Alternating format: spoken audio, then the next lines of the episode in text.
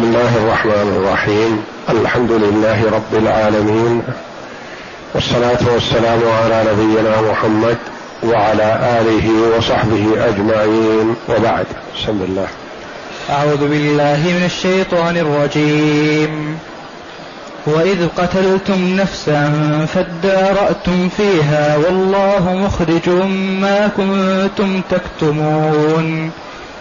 فقلنا اضربوه ببعضها. كذلك يحيي الله الموتى ويريكم آياته لعلكم تعقلون. هاتان الآيتان من سورة البقرة. جاءتا بعد قوله جل وعلا حكاية عن بني إسرائيل من عن سؤالاتهم وتعنتهم وتشددهم قالوا ادع لنا ربك يبين لنا ما هي إن البقرة تشابه علينا وإنا إن شاء الله لمهتدون. قال إنه يقول إنها بقرة لا ذلول تثير الأرض ولا تسقي الحرث مسلمة لا شية فيها. قال الآن جئت بالحق فذبحوها وما كادوا يفعلون. واذ قتلتم نفسا فادارأتم فيها. واذ قتلتم نفسا فادارأتم فيها. يقول الله جل وعلا لمحمد صلى الله عليه وسلم اذكر لبني إسرائيل الموجودين في زمنه صلى الله عليه وسلم بقوله وإذ قتلتم فالقاتل هم أسلافهم. ويصح أن يعاتب الخلف بما فعل السلف لأنهم على نهجهم وعلى طريقتهم في معاندتهم ومعارضتهم. وإلا فقد قال الله جل وعلا ولا تزر وازرة وزر أخرى. فإذا استقام الخلف على خلاف ما عليه السلف فلا يلامون على فعل سلفهم.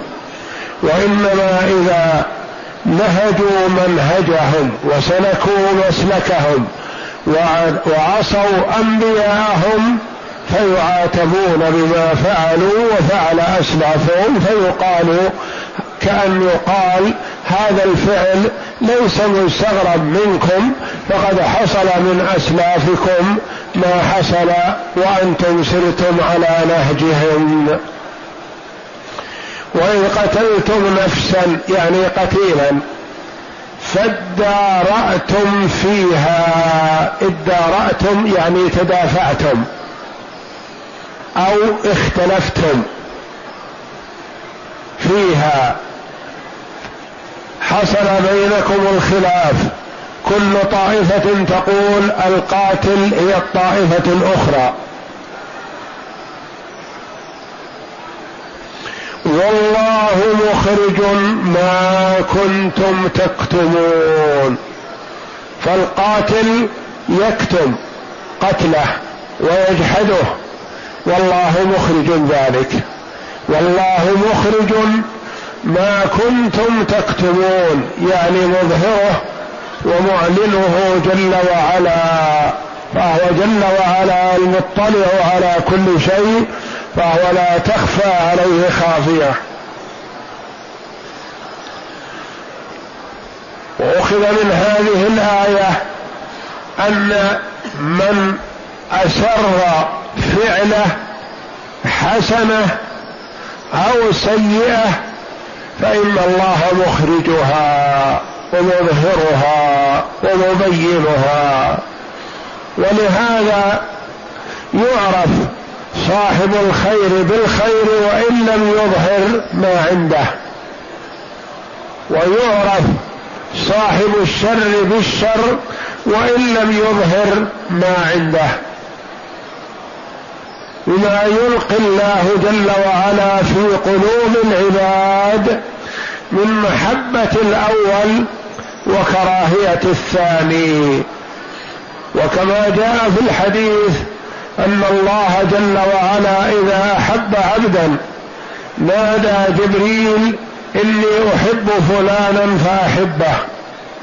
فيحبه جبريل ثم ينادي جبريل في أهل السماء. ان الله يحب فلانا فاحبوه فيحبه أهل السماء ثم يوضع له القبول في الأرض. تجد الناس يحبونه ويذكرونه بخير ويثنون عليه. لما يلقي الله جل وعلا في نفوسهم من محبته وإذا أبغض الله شخصا نادى جبريل إني أبغض فلانا فأبغضه. فيبغضه جبريل. ثم ينادي جبريل في السماء إن الله يبغض فلانا فأبغضوه فيبغضه أهل السماء. ثم توضع له الكراهية في الأرض. فتجد أهل الأرض يكرهونه ويبغضونه وإن لم ينلهم منه سوء لأن الكراهية جعلت في قلوبهم له. وأخرج الإمام أحمد والحاكم وصححه عن ابن عباس قال قال رسول الله صلى الله عليه وسلم لو أن رجلا عمل عملا في صخرة صماء لا باب لها ولا كوه خرج عمله إلى الناس كائنا ما كان. يخرج العمل للناس ويتحدث الناس به خيرا كان أو شرا. وأخرج البيهقي من حديث عثمان رضي الله عنه قال قال رسول الله صلى الله عليه وسلم من كانت له سريره صالحة أو سيئة أظهر الله عليه منها رداء يعرف به. والموقوف أصح. يقول المؤلف يعني هذا الحديث كونه موقوف على عثمان رضي الله عنه أصح من رفعه إلى النبي صلى الله عليه وسلم.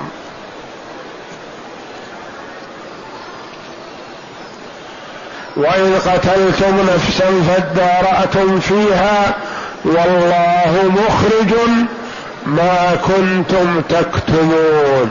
والعجب أنه رؤي أن القاتل نفسه نفسه هو الذي فزع إلى موسى وطلب منه أن يسأل الله جل وعلا البيان. ففضحه الله جل وعلا لأنه استخف في حق الله جل وعلا واستخف بحق نبي الله موسى واستجهلهم كأنهم لا يدرون. يفزع إلى موسى وهو نفسه هو القاتل فقلنا يعني قال الله جل وعلا لهم أضربوه أي القتيل ببعضها اضربوه ببعضها. كذلك يحيي الله الموتى اضربوه ببعضها بعض البقرة التي أمروا بذبحها. وتكلم العلماء رحمهم الله على تعيين هذا البعض ما هو؟ هل هو الفخذ أم كذا أم كذا؟ ويقول جمع من المفسرين لا حاجة إلى تعيين البعض من البقرة لأنه لا يترتب عليه لنا مصلحة لا دينية ولا دنيوية. ولسنا مأمورون بأن نفعل هذا الفعل حتى نقول أي جزء من البقرة نضرب به القتيل لأن هذه خاصة واقعة عين. فلا يقتدى بها.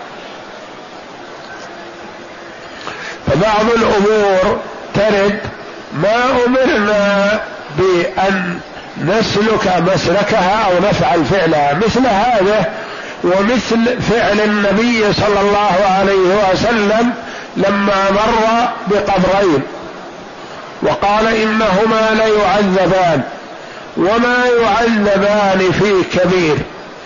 أما أحدهم فكان لا يستبرئ من البول وأما الآخر فكان يمشي بالنميمة.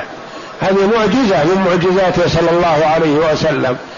ثم أخذ جريدة رطبة فشقها نصفين فغرز في كل قبر شقا من الجريدة فقال لعله يخفف عنهما ما لم ييبسا أو كما قال صلى الله عليه وسلم. فمثل هذه خاصة ولا يجوز لنا أن نفعل مثل هذا الفعل كما يفعل بعض الجهال يأتي إلى بعض القبور فيغرز فيه جريدة. اولا وما يدريك. قد يكون في روضة من رياض الجنة. وأنت اسات به الظن وقلت إنه يعذب وما يدريك لعله في حفرة من حفر النار وما تغني عنه جريدتك. ثم إن في هذا إساءة ظن بهذا المسلم المدفون في هذا القبر. النبي صلى الله عليه وسلم أطلعه الله جل وعلا على حال القبرين. وصاحبيهما. أما سائر الناس فلا يدري. ما يدرى قد يكون الاثنان في قبر واحد أحدهما في روضة من رياض الجنة والآخر في حورة من حفر النار وما بينهما ولا حاجز رملي. ما بينهم شيء. هذا في نعيم وهذا في عذاب وهذا لا يدري عن هذا وهذا لا يدري عن هذا. فبعض الأمور ترد عن النبي صلى الله عليه وسلم يجب الإيمان بها والتصديق ولا يجوز لنا أن نفعل مثل فعله صلى الله عليه وسلم لأن الله جل وعلا أطلعه على ما لم يطلعنا عليه.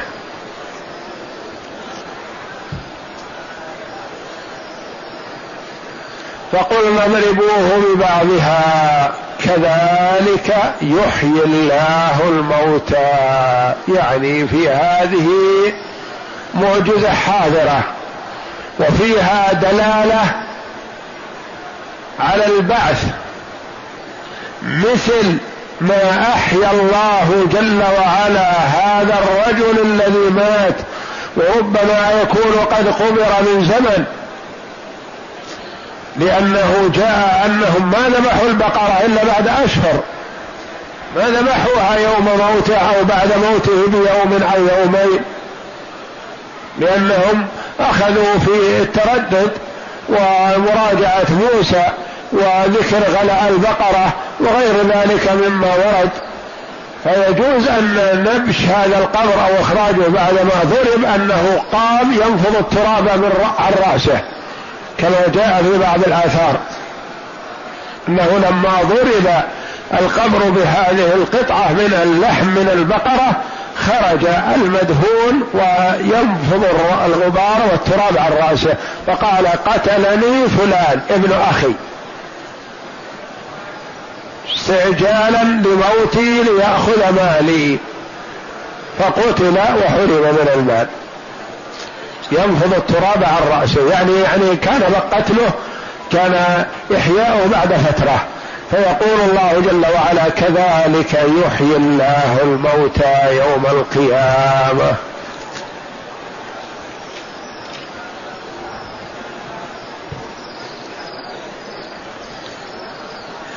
وجاء ذكر إحياء الموتى ووقوعه في هذه السورة العظيمة سورة البقرة في مرات عديدة متكرر.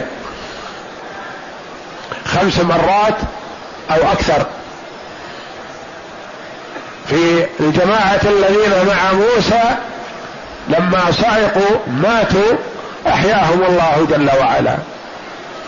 وهذا الرجل الذي قتله ابن أخيه أحياه الله جل وعلا بعد موته. والجماعة الذين خرجوا من بني إسرائيل حذر الموت قال لهم الله موتوا ثم أحياهم. والرجل الذي قال أن يحيي هذه الله بعد موتها فأماته الله مئة عام ثم بعثه. والطير الذي التي أمر إبراهيم عليه السلام بذبحها وتوزيعها على الجبال ثم دعاها فجاءت بإذن الله أحياها الله. وهكذا يولد الله جل وعلا الأدلة لعباده على قدرته على إحياء الموتى.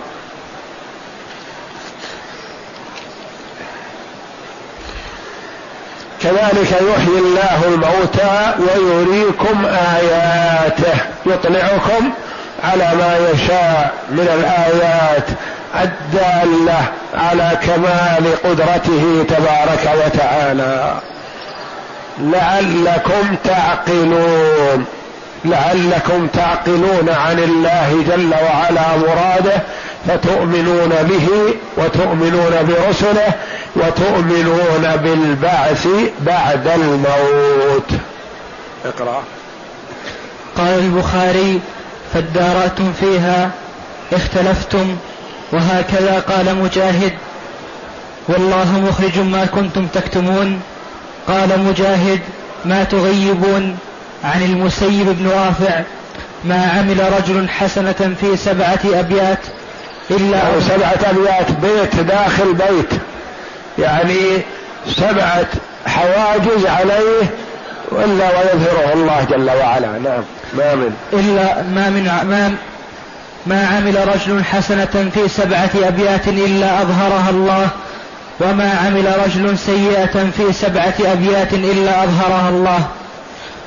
وتصديق ذلك في كلام الله والله مخرج ما كنتم تكتمون. فقلنا اضربوه ببعضها هذا البعض أي شيء كان من أعضاء هذه البقرة؟ فالمعجزة حاصلة به وخرق العادة به كائن. فلو كان في تعيينه لنا فائدة تعود علينا في أمر الدين أو الدنيا لبينه, لبينه الله تعالى لنا ولكنه أبهمه ولم يجيء من طريق, من طريق صحيح عن معصوم بيانه فنحن نبهمه كما أبهمه الله. وقوله تعالى كذلك يحيي الله الموتى أي فضربوه فحيا. ونبه تعالى على قدرته وإحيائه الموتى بما شاهدوه من أمر القتيل. جعل تبارك وتعالى ذلك الصنيع حجة لهم على المعاد. وفاصلا, وفاصلا ما كان بينهم من الخصومة والعناد. والله تعالى قد ذكر في هذه السورة مما خلقه من إحياء الموتى في خمسة مواضع. ثم بعثناكم من بعد موتكم وهذه القصة وقصة الذين خرجوا من ديارهم وهم ألوف حذر الموت وقصة الذين مر وقصة الذي مر على قرية وهي خاوية على عروجها وقصة إبراهيم عليه السلام والطيور الأربعة. ونبه تعالى بإحياء الأرض بعد موتها على إعادة الأجسام. بعد صيرورتها رميما كما قال أبو رزين العقيلي رضي الله عنه قال قلت يا رسول الله كيف يحيي الله الموتى؟ قال أما مررت بواد ممحل ثم مررت به ممحل يعني واد لا نبت فيه. نعم. أما مررت بواد ممحل ثم مررت به خضرا ثم مررت به مرة بعد هذا وجدت أخضر. أحيا الله جل وعلا الأرض بالنبات نعم. قال بلى. قال كذلك النشور. كذلك النشور مثل هذا. فالله جل وعلا على كل شيء قدير. إذا أراد ذلك أرسل مطرا كما جاء في الحديث كمني الرجال. ثم ينبت من في القبور كالطراثيث ثم تطاير الأرواح إلى أجسادها بإذنه تعالى. والله أعلم وصلى الله وسلم وبارك على عبده ورسول نبينا محمد وعلى آله وصحبه أجمعين.